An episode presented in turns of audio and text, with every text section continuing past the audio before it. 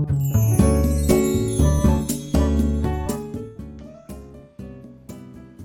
い、皆さん、こんにちは。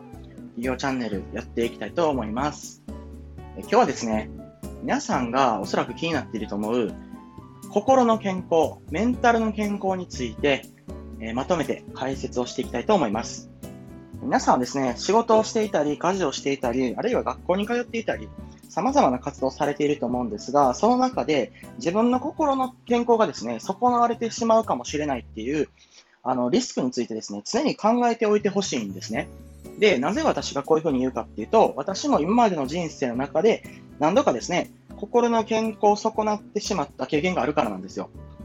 実際に、えっ、ー、と、心療内科でカウンセリングっていうのを受けたこともあるくらいなんですね。でもそれは別に恥ずかしいことではないんですよ。日本ってそういうふうに心の健康を病んでしまうっていうと、すごく変な人みたいに言われるんですけど、全然そんなことはなくて、例えばアメリカとかだと、大統領があの自分のですね、専属カウンセラーに悩みを相談したり、社長がですね、自分のメンタルの健康を守るために、カウンセリングを受けるのは普通のことなんですね。なので逆に言うと、日本の方がメンタルに対する理解が浅いんだというふうに考えてください。で、その前提からお話をしていきます。4つの項目でお話ししますね。まずですね、1つ目が、メンタルを守る必要性についてです。これはですね、簡単に言うと、メンタルっていうのはですね、自分しか守れないんですよね、まず。で、一度壊れると治らないんですよ。これがね、機械と違うんですよ。人間の心っていうのは一度壊れたりしてしまうと癖がつくんですね。壊れてしまう癖がつくんですよ。だから一度メンタル壊れた人っていうのは何でもメンタル壊れやすくなっちゃうんですよ。で、結局、そのせいでですね、人生が良くない方向に行く。結果としてですね、メンタルを、うんと、壊してでも今頑張るとか、メンタルがボロボロになっても今とにかく努力するみたいなやり方はコストパフォーマンスが悪いんですよ。私はですね、非常に合理的な考えの人間なので、こういったですね、コストパフォーマンスが悪い行動は絶対にお勧めしないんですね。なので、自分の心っていうものを客観的に見たときに、これをですね、壊してしまうような可能性があるときは、あの、やめた方がいいんですよ。そういう行動っていうのは。で、これがですね、メンタルを守る必要性の話。で、次にですね、じゃあ、あの、メンタルね、なぜ壊してしまうのかってことなんですけど、ほとんどの原因が人間なんですよ。うん、あのストレスってほとんど人間から生じるんですよね。多くの人の悩みについてインタビューをしたら、人間関係があの悩みのね、ほとんどなんですよね。だいたい8割くらい人間関係悩んでるんですよね。で、私のおすすめなやり方としては、あの、自分とあんまり合わないなっていう人間とは、そんなに無理して付き合わなくていいっていうふうに考えてるんですよ。で、これどういうことかっていうと、あの合わない人間っているんですよね。どこまで行っても。あの、学校ではですね、友達を作りましょうとか、たくさん友達を作ろうとか、誰とでも仲良くしようっていうふうに言われますが、どこまで行ってもですね、合わない人間っていうのはいるんですね。これは仕方ないんですよ。で、中には、あの他人を傷つけるですね、地雷人間って私呼んでるんですけど、地雷人間っていうのがですね、あなたの職場とか、家族とかね、友人関係にいる場合が、あのあります。えそういう場合よくあります。で、例えば、上司の例で言うと、あの、なんて言うんですかね、部下をこのいじめ抜くことを人生の唯一の快楽としているような上司であったりとか、えあなたの陰口を言うことを日常茶飯事にしている会社の同僚であったり、あるいはですね、あなたの働きぶりが良くないよねっていうことで、あなたを追い詰めてくる奥さんとかね、それからああなたの良くない噂をしている友達とか、まあ、それがちょっと友達と呼べるかわからないんですけど、そういうふうにあなたにとってよろしくない人間っていうのは、あなたの周りにね、気づいてないだけでたくさんいるんですよ。で、そういった人からね、逃げようって言ってるわけじゃないんですけど、できるだけもう関わらないようにした方がいいんです。で、こういうふうに言うと、あの人間から逃げるのは良くないとか、ストレス耐性がつかないっていう人いるんですけど、決してそんなことはなくて、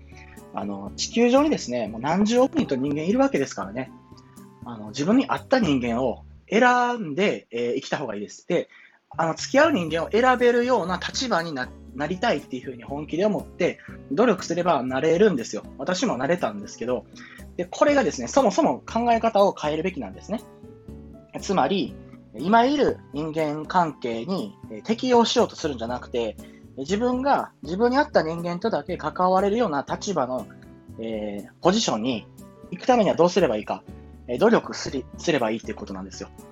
で、えー、次、2つ目のですね、え項目としてはですね、3つ目か、3つ目の項目としては、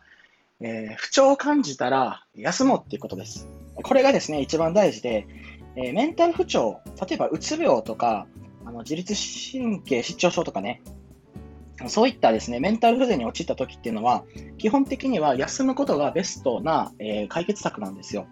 何か特別な治療を受けるっていうのではなくて、まあ、薬をもらいながら休むっていうことですね。家でゆっくりと休んだりとか、あそういうことをするんですよ。で、えっと、今ですね、もしもメンタル不調を感じていて、休めない環境にいるんだったら、それは最も優先して解決すべき課題だっていうふうに考えてください。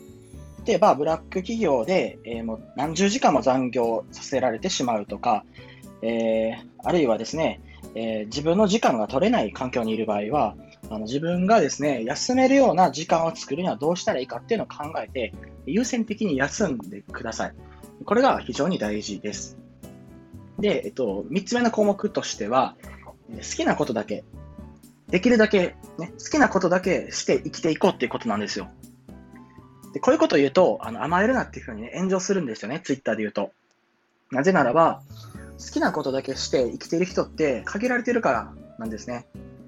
それはですね、まあ残念ながら日本の現状なんですけど、私は個人的には、あの、すべての、まあ、日本人、すべての、まあ、地球のね、人間が自分が好きなこと、自分にマッチしたことだけ生きていくことできるかっていうと、多分ね、あの、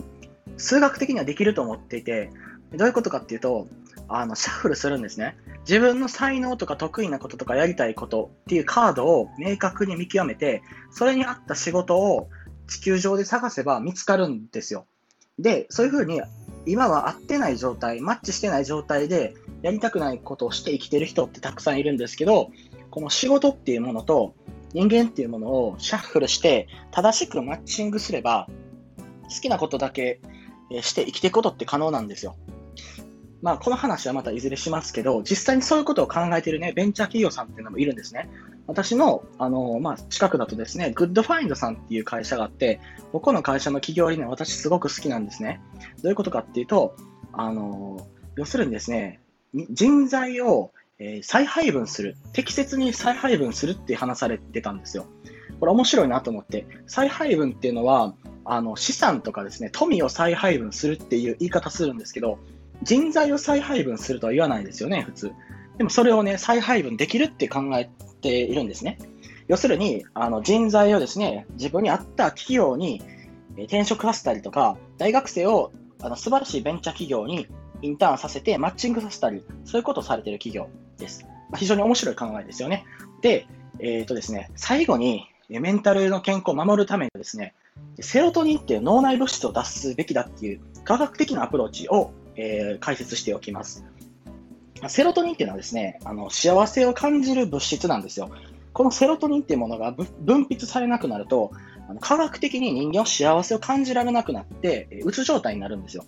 だからですね、うつ病になってる人っていうのは、心が病んでるわけじゃなくて、脳内物質のセロトニンが分泌されない脳の状態になっているっていうことなんですよ。あの、科学的というか、まあ、医学的には心って存在しないんですよね。心が存在するんじゃなくて、脳が存在しますから、脳に対して適切にアプローチすることがメンタルの健康を保つ方法なんですよ。まあ、結論としてはですね、日光をしっかり浴びること。日光がセロトニン分泌ね、必要ですからね。それから運動する。そして食事をしっかりバランスよくとる。で、適度に人と接する。